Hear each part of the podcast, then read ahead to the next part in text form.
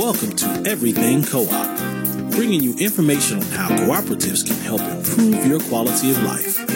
This show is being sponsored by the National Co op Bank, NCB.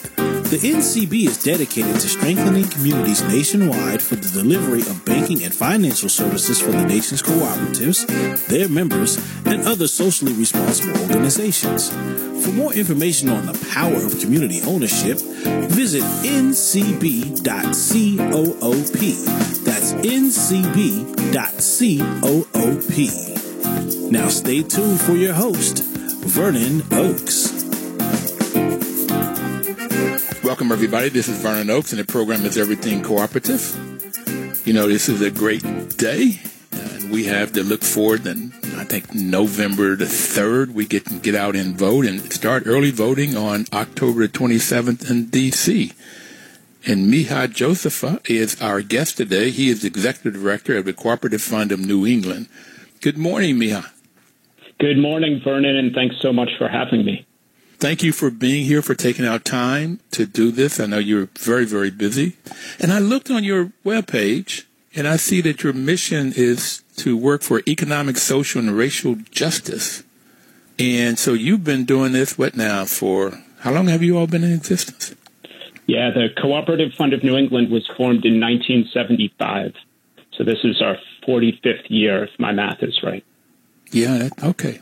45 years you've been working for economic, social, and racial justice by advancing community-based cooperatives and democratically owned or managed enterprises, with a preference for assisting cooperatives in low-income communities. That's fantastic. So you all have been doing this much before COVID-19 uncovered the racism in the U.S. or George Floyd's murder just really highlighted it. But has those kinds of events helped you all to take to look at doing things differently or change how you're looking at how to create economic, social, and racial justice? Yeah, so so it's really interesting. You know, we were founded to finance food co-ops back in 1975, um, and and we've been financing all sorts of co-ops uh, for those 45 years: worker co-ops, housing co-ops, et cetera. Um, about six years ago, we decided to focus much more on how we can deepen our racial equity work, our racial justice work. And so um, George Floyd's murder was unfortunately not a, a, game changer, not an awakening for us. Um, we've been doing a lot of studying and reflecting on our work and starting to um, to to really make some significant changes in how we do business to better advance racial justice. So, can you tell us what are some of those things that you're doing? Sure. Yeah. So I think about our work uh, as having three components. Uh, the first is lending component. We're primarily a lender. Uh, we're a community development financial institution, so we're a nonprofit lender. Uh, the second, and, and I can talk in a minute more about um, what how our lending has shifted. Um, the second bucket is what we call technical assistance. It's really supporting entrepreneurs and cooperative leaders and owners to run better businesses um, and to run better co-ops, both the human side and the business side. And then the third bucket of our work in this area is partnerships. We recognize that we cannot bring about uh, racial, social, and economic justice on our own. Um, that we bring some resources to the table and that we need strong partnerships to really get the full picture. So, so with, who are who are some oh, yeah, of those sorry. partners, or how do you identify those partners? Right. So so with this um, shift and increased focus on racial equity, we've been thinking we've we've been talking a lot with organizations rooted in communities of color who are very excited about co ops as being able to meet their own needs. And so some of those organizations include immigrant workers centers, they include faith based community organizing alliances, uh, they include Black empowerment economic development agencies. And so we're we're looking around the region and seeing that unfortunately, and, and there are structural reasons for this, a lot of the co-op development capacity in New England is coming from white communities, and that if communities of color are really going to succeed in their co-op development aspirations, then they need to have that own capacity internally. Um, and so, so we're talking with these community organizations to think about how can we, you know, 45 year old loan fund with some resources help the partners build their own capacity and achieve their own goals. So before we go to lending components, how much money do you have to loan? with your asset base? Uh, our assets right now are around 32 million. We have about 25 million currently outstanding in our loan portfolio. So does that mean you subtract the 25 from the 32 and that means you have 7 million to loan? It, it means that we have um, 7 million. I think actually my numbers are a little low. It's, it's more like 10 million. That is a mix of money that we can lend today, but it's also some reserves. Um, anyone in the lending business knows that they're not going to get fully repaid everything that they loan, and yet we have obligations to our investors to repay them. So we need to maintain a cushion uh, to protect against the inevitable losses. Um, we've we've had actually a really strong repayment rate, but the past does not always predict the future, as we know. Yep, we know that. So, what are your lending components that you are changing, transforming to help in these low income black and brown communities, marginalized communities? Yeah, so so there's sort of two two components to that. The first is thinking about our products, our loan products, and the second is thinking about our, our processes. So on the loan product side, we recognize that the ability of black and brown entrepreneurs to access startup capital, that that critical launch capital to do early feasibility studies and and to cover expenses, um, is is really lacking in a lot of communities. That in in white, predominantly wealthier entrepreneurs, they have friends and family networks where they can access those resources, and that's how a lot of startups happen: uh, credit card or family loans. Um, and in, in a lot of low income communities, those resources just aren't there. That that doesn't mean that those communities don't have the the brilliance that it needs to start strong businesses, uh, but they need some help with that early capitalization. And so, we started what we're calling the co-op launch loan, which will cover um, it'll finance pre-development expenses for communities where they've achieved some early success. They have a group of people, they have experience with what they want to do. You know, things are looking good, but there's still a lot more risk. Um, they haven't yet developed a full business plan. They haven't yet done all the things that we would normally need for them to be able to access our normal capital. And so we have this, yeah. Micha, is is there a way? Uh, I mean, the sixth principle of co-op is cooperation among co-ops. So, is there a way of working with other lending institutions, other CDFIs, or corporate development fund to help get grants to help with these startup funds? Yeah, yeah, grants are are definitely a big part of it. That's how we capitalized our loan fund, our the co-op launch loan, and we also know that especially for early stage projects, debt is sometimes just not the right uh, capital. Um, that sometimes we do need grants, and so that that's also something that we've done um, is create pass through grant programs. We currently don't have one in existence, but um, there have been funders who've been interested in us providing small grants of three to five thousand dollars to cover early legal expenses around incorporation, early board training, um, some small feasibility studies to help those projects get off the ground. And what's exciting is that now, three years later, we're seeing a lot of those early investments, those early startup co-op efforts, start to come to fruition and open their doors. So later in the program, I'd like to talk to you about some of those specifically who they are, what types of co-ops they are, and where they are in their process of starting up, whether they have one year experience, two years, or whatever, and what's that success look like in the beginning sure, stages. Yeah. Okay, so one is the launch program. Um, was there another uh, product that you were that you were doing besides the launch?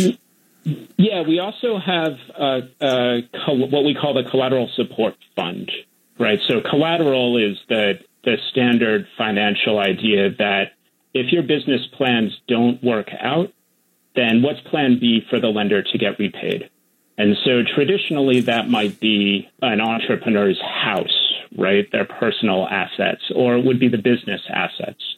Can I say um, something here, sir? I'm, I'm sorry yeah, to cut you off, Micha, but I have it that, and I, I studied this in, in my MBA program, that traditional is what you just called, but bankers normally look for three things. They want three things back when they make a loan. And what they look for is how much net worth you have. What do you own? Okay. And how much do you own more than what you owe? And that net worth, that worth that they say you are financial worth is what they look for so that if you don't pay the loan back, they can go get it. Okay. So the three things they look for, they want their money back, number one. They want their money back, number two, and they want their money back, number three. Okay. so they do want this collateral. And then if you go and look at I don't know what is it for white families is $171,000 net worth uh, average white family in the U.S. and the average black family is uh, one tenth of that, 71,000.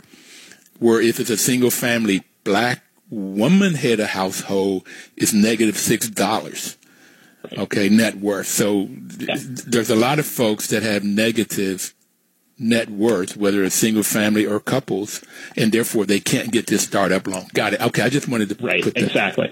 And and just to put a fine point on that, um, the Boston Federal Reserve maybe two years ago put out a paper showing that in Boston, I, I believe the numbers are the average white family has a quarter million dollars in net worth, and the average black family has I want to say it was like eight dollars. It was um, mind-boggling. Uh, Boston wow. Federal Reserve so check that out. So a quarter million is two hundred fifty thousand of net worth in Boston for white families, and eight thousand right. for black families. That's, that's right. a huge. That's a huger gap. Let me. that's bigger than right. huge. okay. Right. So some of the areas that we're working in, this is um, this is a more extreme wealth divide, and you know we know how that undermines civil society in a lot of ways. So we raised what we call a collateral support fund, recognizing that a lot of uh, black and brown and other low income entrepreneurs don't have uh, the collateral, especially in service industry, um, and especially because these are co-ops where we have shared ownership, right? So a lot of different people own an equal stake in the venture. So we don't want to go after one person's house. We don't want to go after anyone's house. We're here for community development. We're here for justice. Um, and so we were able to find a way to sort of subsidize uh, lack of collateral in otherwise strong projects. So, so those are the products. What's, what are you doing in the process to, so, to help yeah, this lending component? The, the lending component, um, part of which ties into partnerships that maybe we'll talk about later, but a big part is is to really look at implicit bias, right? So any loan has inherent risks that are real. And then because of the institutional racism that we're all fighting against, then a lot of loans for some people will have perceived extra risk because of the color of the entrepreneur, of the applicant. Um, and so we're trying to weed that out uh, so We're, we're going to take our first break. I'm sorry. I really enjoyed this conversation. Please don't touch that dial. We'll be right back.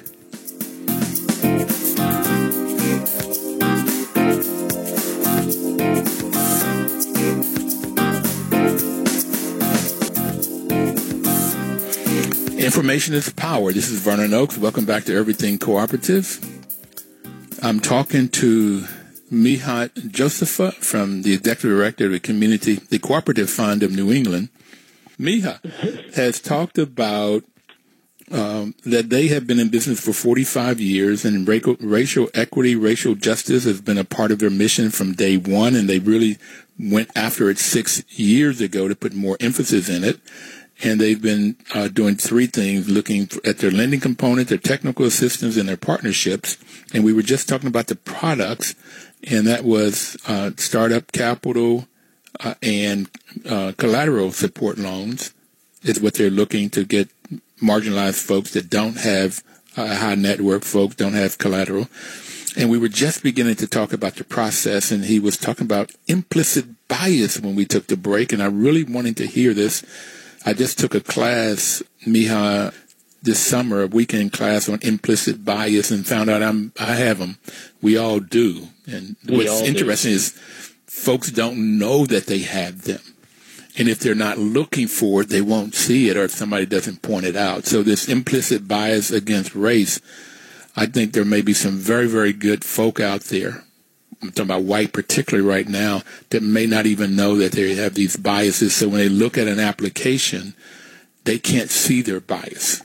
That they put another level of risk on it because of the person is black or brown or native or from some country, whatever that bias might be, or female.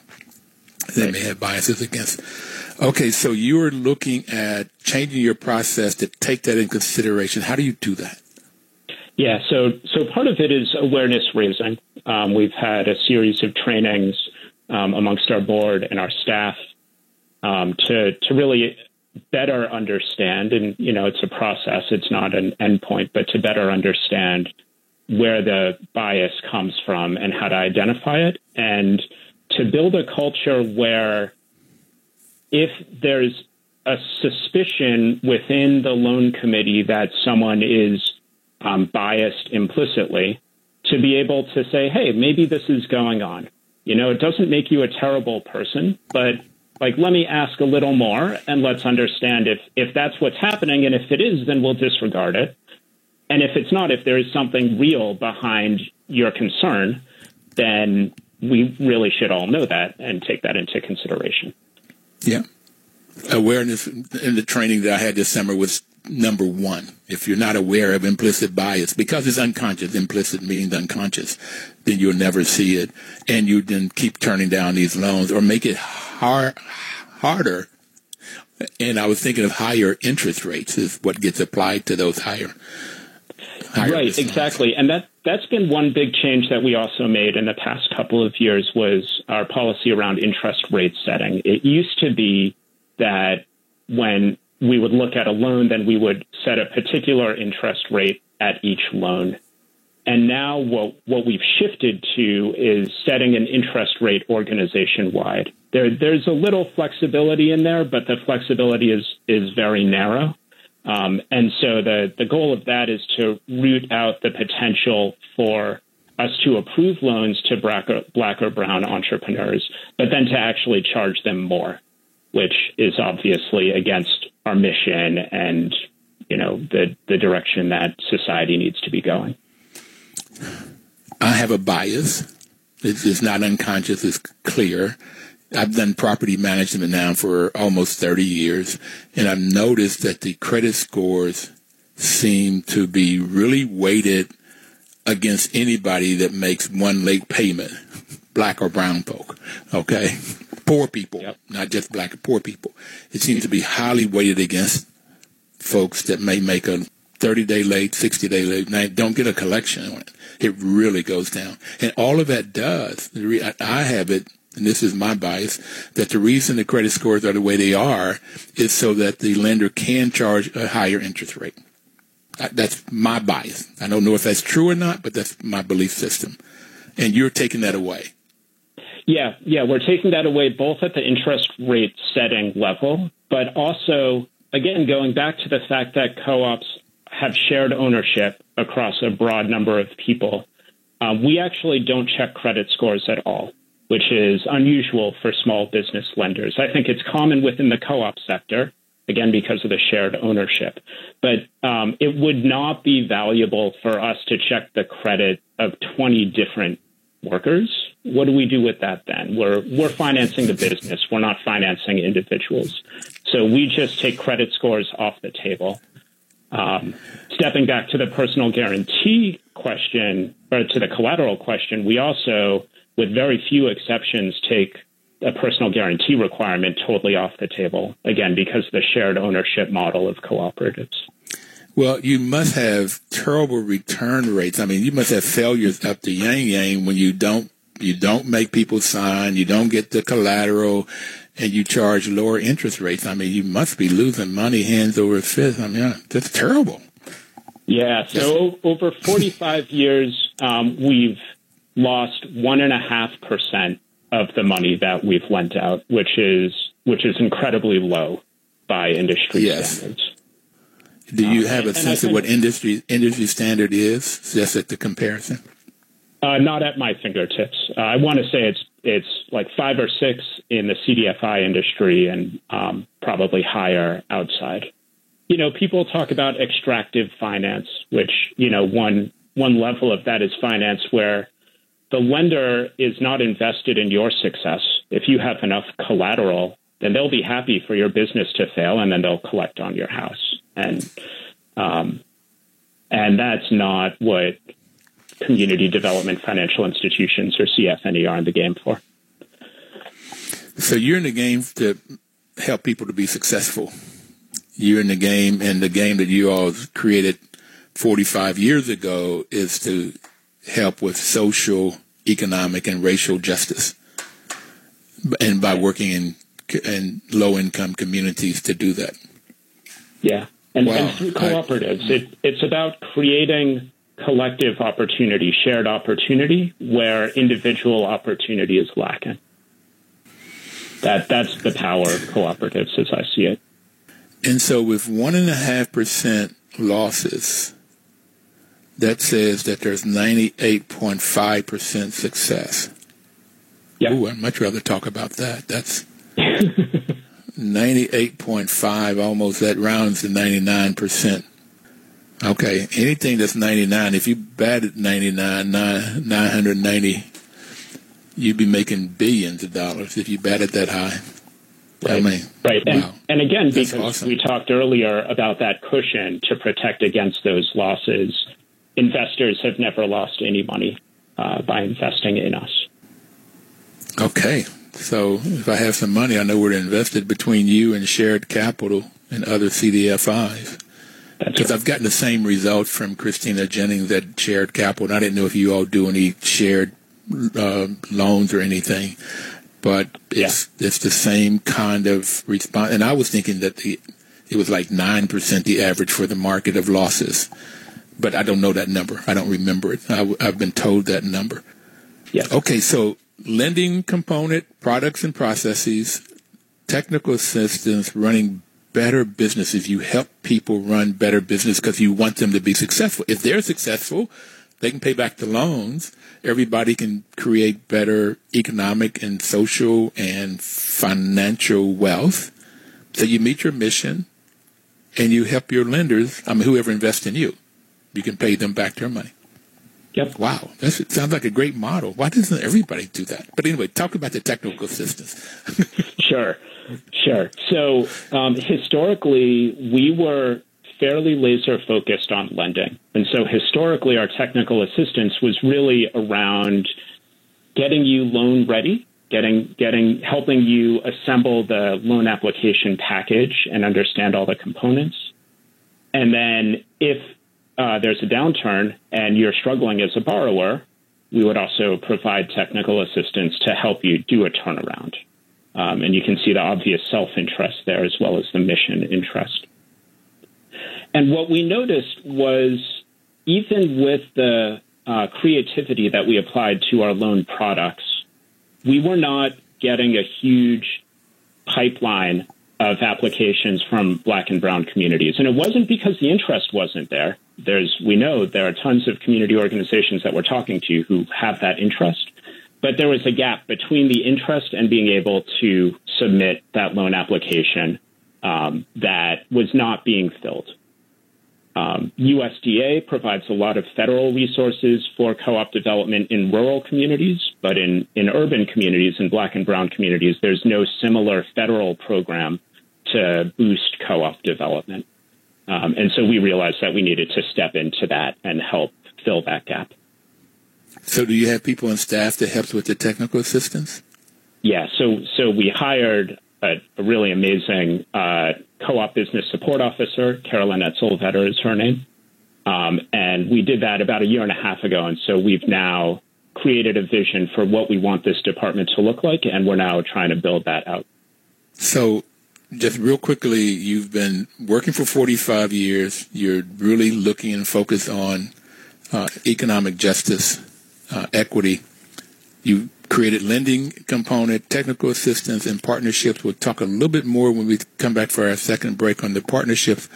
But I really want to get into some real examples of what it is that you are doing. Okay, we'll be right back. Please don't touch that dial.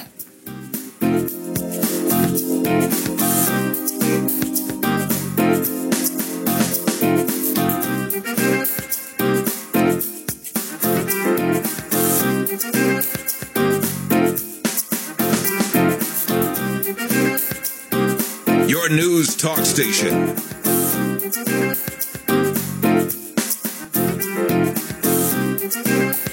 Welcome back, everybody. This is Vernon Oakes. The program is Everything Cooperative. And Micha Josephy is our guest today from the Cooperative Fund of New England. Micha, the, your mission is very similar to the National Co-op Bank's mission. National Co-op Bank, NCB, has sponsored this program for, will be seven years this October. Next month, we'll celebrate seven years. So next month is when we in month of October we got started. That's co-op month, and that's when I, my, my, birth month. So it's great things happen in October. NCB's mission is to support and be an advocate for America's cooperatives. You are your mission is to be an advocate for cooperatives in New England. And especially in low-income communities, just like your mission, by providing innovative financial and related service, just like your mission. So your mission and NCB missions is like right on. They're just right in there. So early on, you talked about you have made loans to food co-ops, housing co-op, worker co-ops, and I just want to tell people out there the four different co-op sectors. It depends on who owns and control it. If it's owned and controlled by the employees, it's a worker cooperative, and that could be any business. If it's owned and controlled by the people that uses the product or service, it's a consumer co-op, and that's housing co-ops, which Micha talked about, credit unions, food co-ops. Food co-ops could be a consumer co-op or a worker co-op, or it could be a combination. And if a group of people get together to purchase products and services to get lower prices, um, then it's called a purchasing co-op. And a lot of farmers, artists are using that now. And if a group of people or businesses get together to market their products or services, it's called a marketing co-op, or sometimes it's called a producer co-op. Farmer co-ops like Cabot Creamery, Land Lakes, Ocean Spray, and artists like Ujamaa in Pittsburgh are t- examples of marketing co-ops.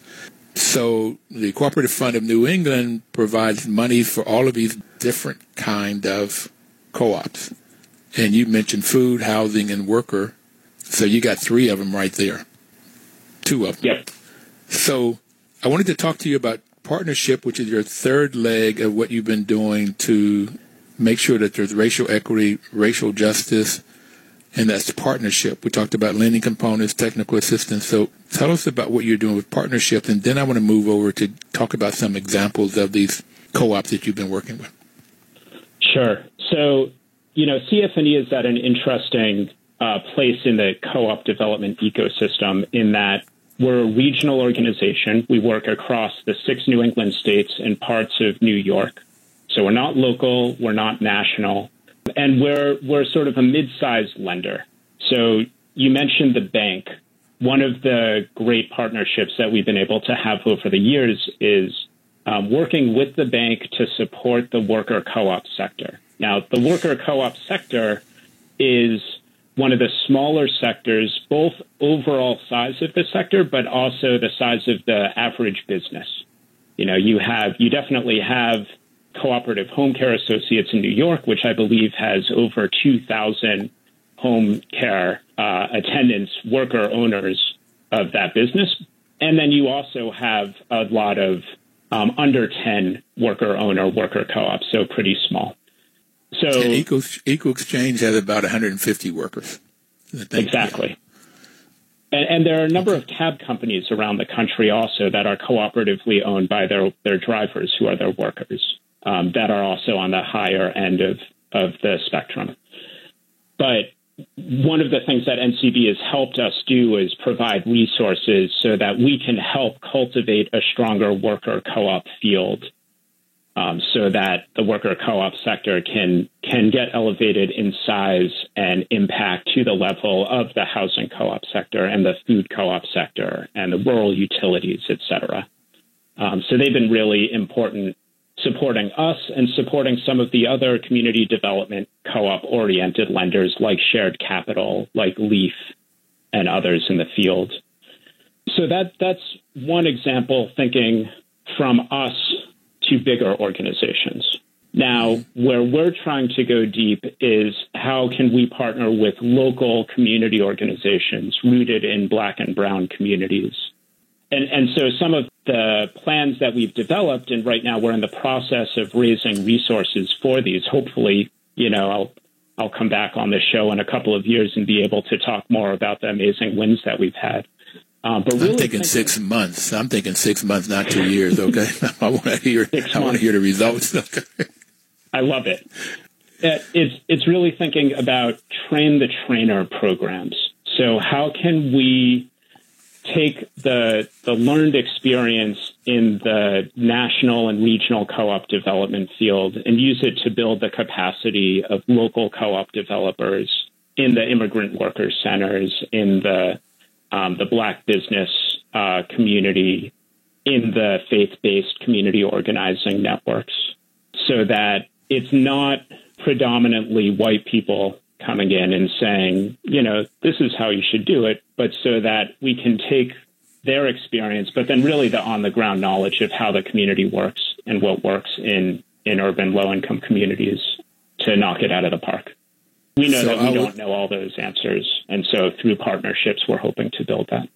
So I was at a conference, um, up and coming conference somewhere in the cold part of the country.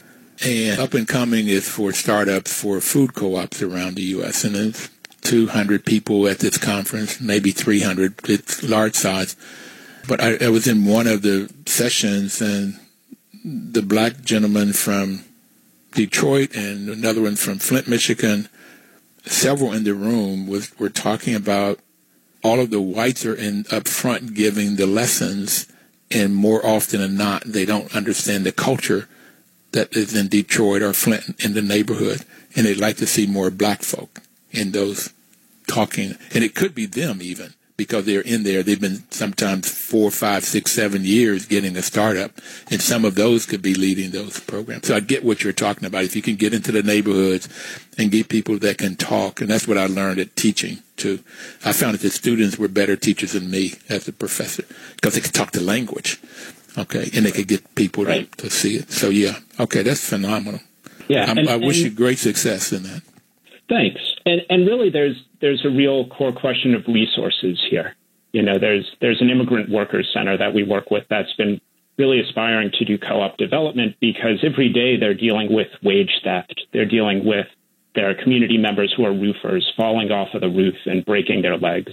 And these are short-term crises that they're forced to respond to. They know that the long-term solution is a worker co-op, but they don't have the resources to to do both deal with the short term crises and lay the groundwork for the longer term solution. And so, as a more established, better resourced organization, we're trying to think of how can we use our position to funnel resources to some of these community groups um, so that they can achieve their goals. Phenomenal. And then, how can we in this co-op world support you in doing that? There's cooperation among co-ops in its sixth principle. Okay. So can you give me some examples of either startups or converting from existing businesses, particularly when baby boomers like me want to get out and then they can transfer it over to their employees who own it? Yeah, absolutely. I love the the reality that conversions are making. The fact that a lot of businesses are going to be transferring in the past five years in the next 10 years because of the generational shift. And that that's really being accelerated, unfortunately, by the pandemic, because now some of the older business owners, they don't want to wait three years for a recovery. They want to be done. And so we're seeing uh, definitely more interest in conversions in succession of business ownership to the workers through a co-op. So we have helped 21 businesses over the past 10 years convert to worker co-ops. Um, all but one are still in business. So we're really wow. excited about that. Yeah. A few of those businesses really align with the racial equity goals, but one of them is a story that I love to tell. It's a landscaping company in the west suburbs of Boston. It was founded by by a baby boomer, by a white uh, baby boomer, and she built the business largely with uh, Salvadoran immigrants as her workforce. Um, and so after 26 years, she had a workforce of 20 people. Uh, she had a loyal customer base, but but she was done. She was ready to enjoy her retirement, and so we helped the workers form a co-op, and then we helped finance the sale of that business to the co-op. So they they started with 20 people. Last I checked in, and this was six years ago. Uh, they've hired eight more workers. They've tripled their net income, and their revenues have grown, uh, have almost doubled. They've grown by 82%. And in addition to those kind of quantitative measures of success, there's also just the stories that we hear about the increased dignity that people have as owners of their business, um, the access to personal development, professional development, uh, leadership development that co ops create is really critical for building the world that we're trying to build. So, did you get a sense of what an individual of those 20 start off with, what their income was? Was it six years ago when they started? Yep. And what it yep. is now with both their salary or hourly wages plus the dividends and that profit of three times the net income? That profit, what that do they share? How they might share that and all that? Yeah, I, I don't have those numbers right in front of me, but when I saw them, their pace of wage growth outpaced national wage growth and outpaced field work wage growth over that period of time by I remember being impressed by the number, and I just don't have it in front of me. Mm-hmm. And then it was the dollars that those workers reinvested in the co-op through their capital accounts uh, was in the six figures, right? So hundreds of thousands of dollars that the workers' ownership share in the business is now worth. Um, and and those are both metrics that you would never come near if the business continued to be a sole proprietor. Um, that's, so that's, folks you know, from El Salvador, yeah. folks from El Salvador, my brown brothers and sisters speak Spanish. Maybe that, maybe a lot of them still only speak Spanish. They're working doing landscaping and in property management. I've hired Hernandez and daughters, but it's owned by Mr. Hernandez, and he would probably pass it on to his daughter. So Hernandez gets the money. Now he's he's he was I think Salvadoran also but he gets the money and not those workers.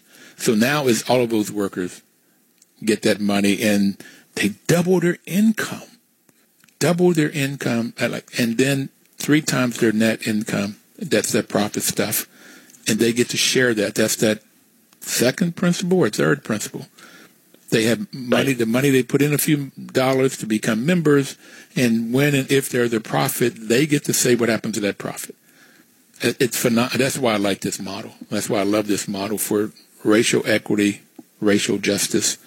We're going to take our final break, and I, while over the break, if you could think of a few more of these, I'd appreciate it. And the last question I'll ask you is: two, do you like your job, and what message would you like to leave people with? So you could think about that during this break, and then uh, we'll come back, everybody. Um, please don't touch that dial, and we'll come back with Micha and get some more information.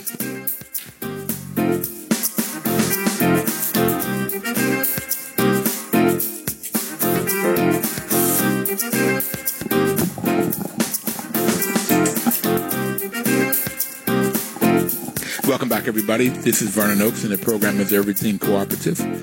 Uh, We're talking to Micha Josephy, and he's the executive director of the Cooperative Fund of New England.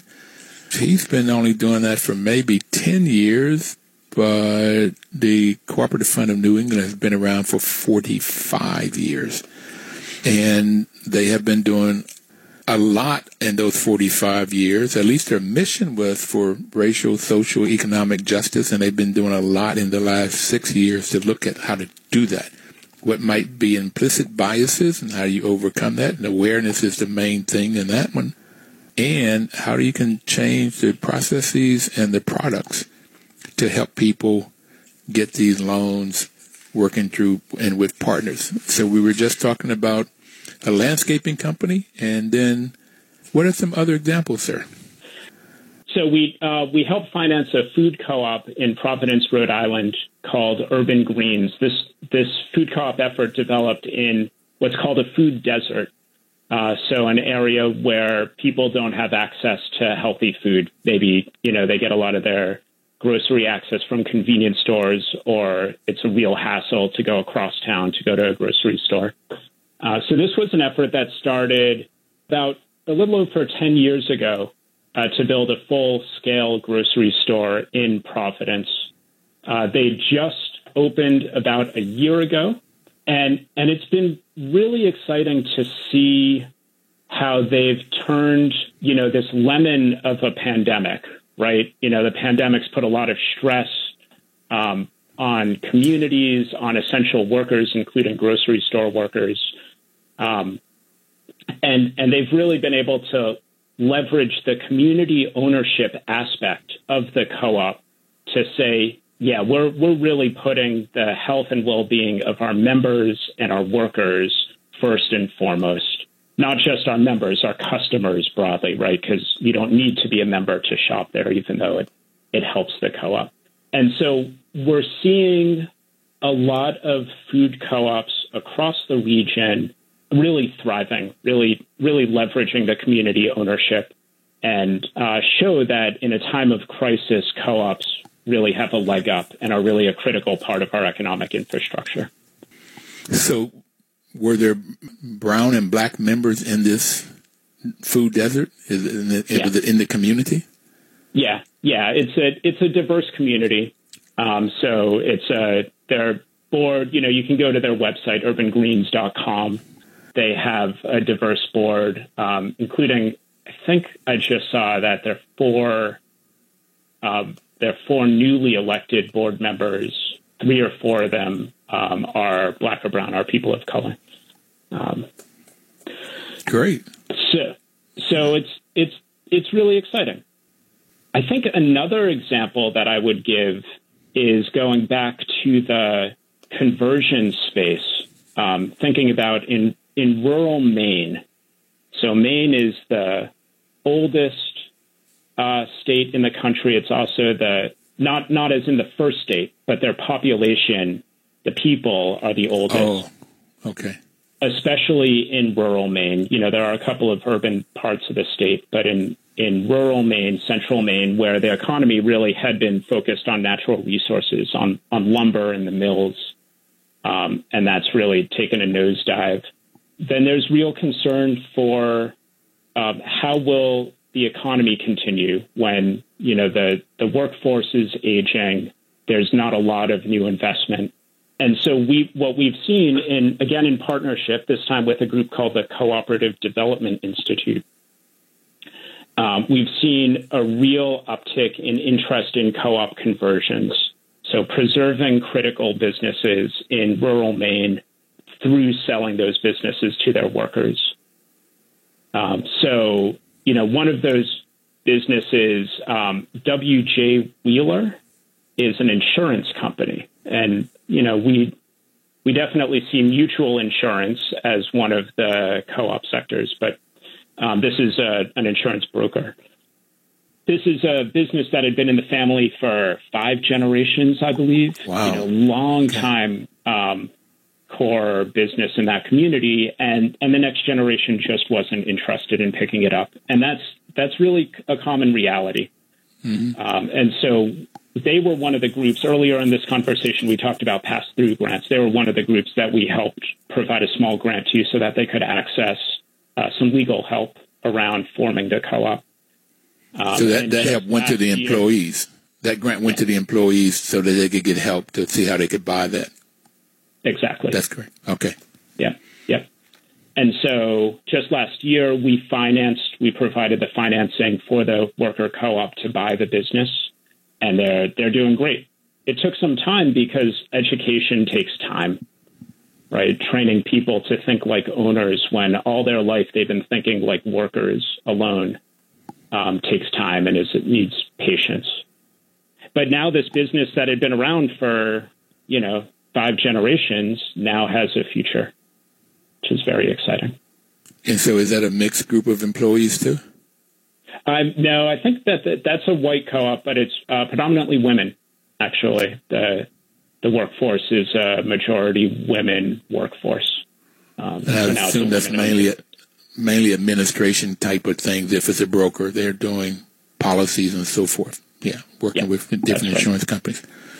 That's right. You got yeah, one more? Say, well, just just going back to um, to urban greens for a second, I just want to point out that the development of a food co-op, you know, it takes takes a community to raise a kid. It takes a community to to build a food co-op, and not just the community of member owners, but also um, the infrastructure of um, the co-op associations, both at the regional level and the national level provide a lot of that technical assistance for the food co-op sector.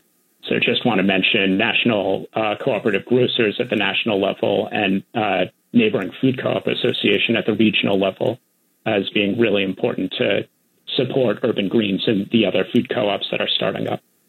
So I just want to go back. You said something about dignity, and um, on this show six, seven years ago, Dame Pauline Green, who was the president of International Cooperative Alliance, says that co-ops help people come out of poverty with dignity. So it not only helps with the financial, social, and all of that, but it really helps with a person's view of themselves. Just brings out other pieces. And another piece is Dr. Jessica Gordon Nembhard's book, Collective Courage. And she talks about blacks uh, in the co-op world and, and throughout time uh, and then in there, she said that 90% of co-ops are in business after five years, where in a capitalist business is only 10% are in business after five years. And the reason there is that time you talked about. That's what made me think about the time for education. Okay, so you they get educated. There's a group, and so there's shared experience, shared skills, and then there's connection with the community. So the community wants it to survive, and the lenders want it to survive. So it, it makes it be successful once they get up. Now, some of them don't get started. They find out it's not a good business or they're not right for them, and that's good. okay. Yeah. And they learn. There's a continue learning. Right. Do you like what you do, sir? I love what I do. I feel very lucky. I come out of a community organizing background, and I shied away from that because that was a lot of people time. and then I went into a nonprofit financial management track, and uh, that was a lot of spreadsheets. and and I found that in in the job that I'm in, um, being able to mix the people and the spreadsheets for a social good to create a humane economy that we need more desperately now than ever, uh, I feel very blessed. So, what would you like to leave? I, I, that's exactly what most people have been on this show, and that's the other thing for young people. I want them to hear if you want a job that really you like going to work, you get up excited about it, then you want to look at this co-op world, or, or you know, start a business in it. What would you like to leave people with? You know, this this is a difficult time for a lot of people, um, and there is a lot of hope, and I think that we can really see that by looking in the at the cooperative sector and everyone has a role to play in growing the cooperative sector. Um, and so I just want to encourage folks to to think about what your role might be in doing that. So I was listening to the Movement for Black Lives, their annual meeting Friday night, I think it was, and one person in Seattle said that they have a program, co-ops instead of cops. so put money into co-ops uh, instead of in, instead of cops. Well, sir, I really would like to see you on again. I like what you're talking about. Um, you pretty much hit all of the seven principles in this conversation today. We didn't have a chance to lay them out, but we talked about them all. And I really enjoy talking to you. And I want to do it again. As soon as we can get you back on, as soon as you've got some more examples of these conversions, we'll do it. Everybody out there, please have a great week. Thank, thank you so much, Vernon, for the opportunity. Uh, this has been great. All right, sir. Thank you, everybody. Have a great week. Live cooperatively.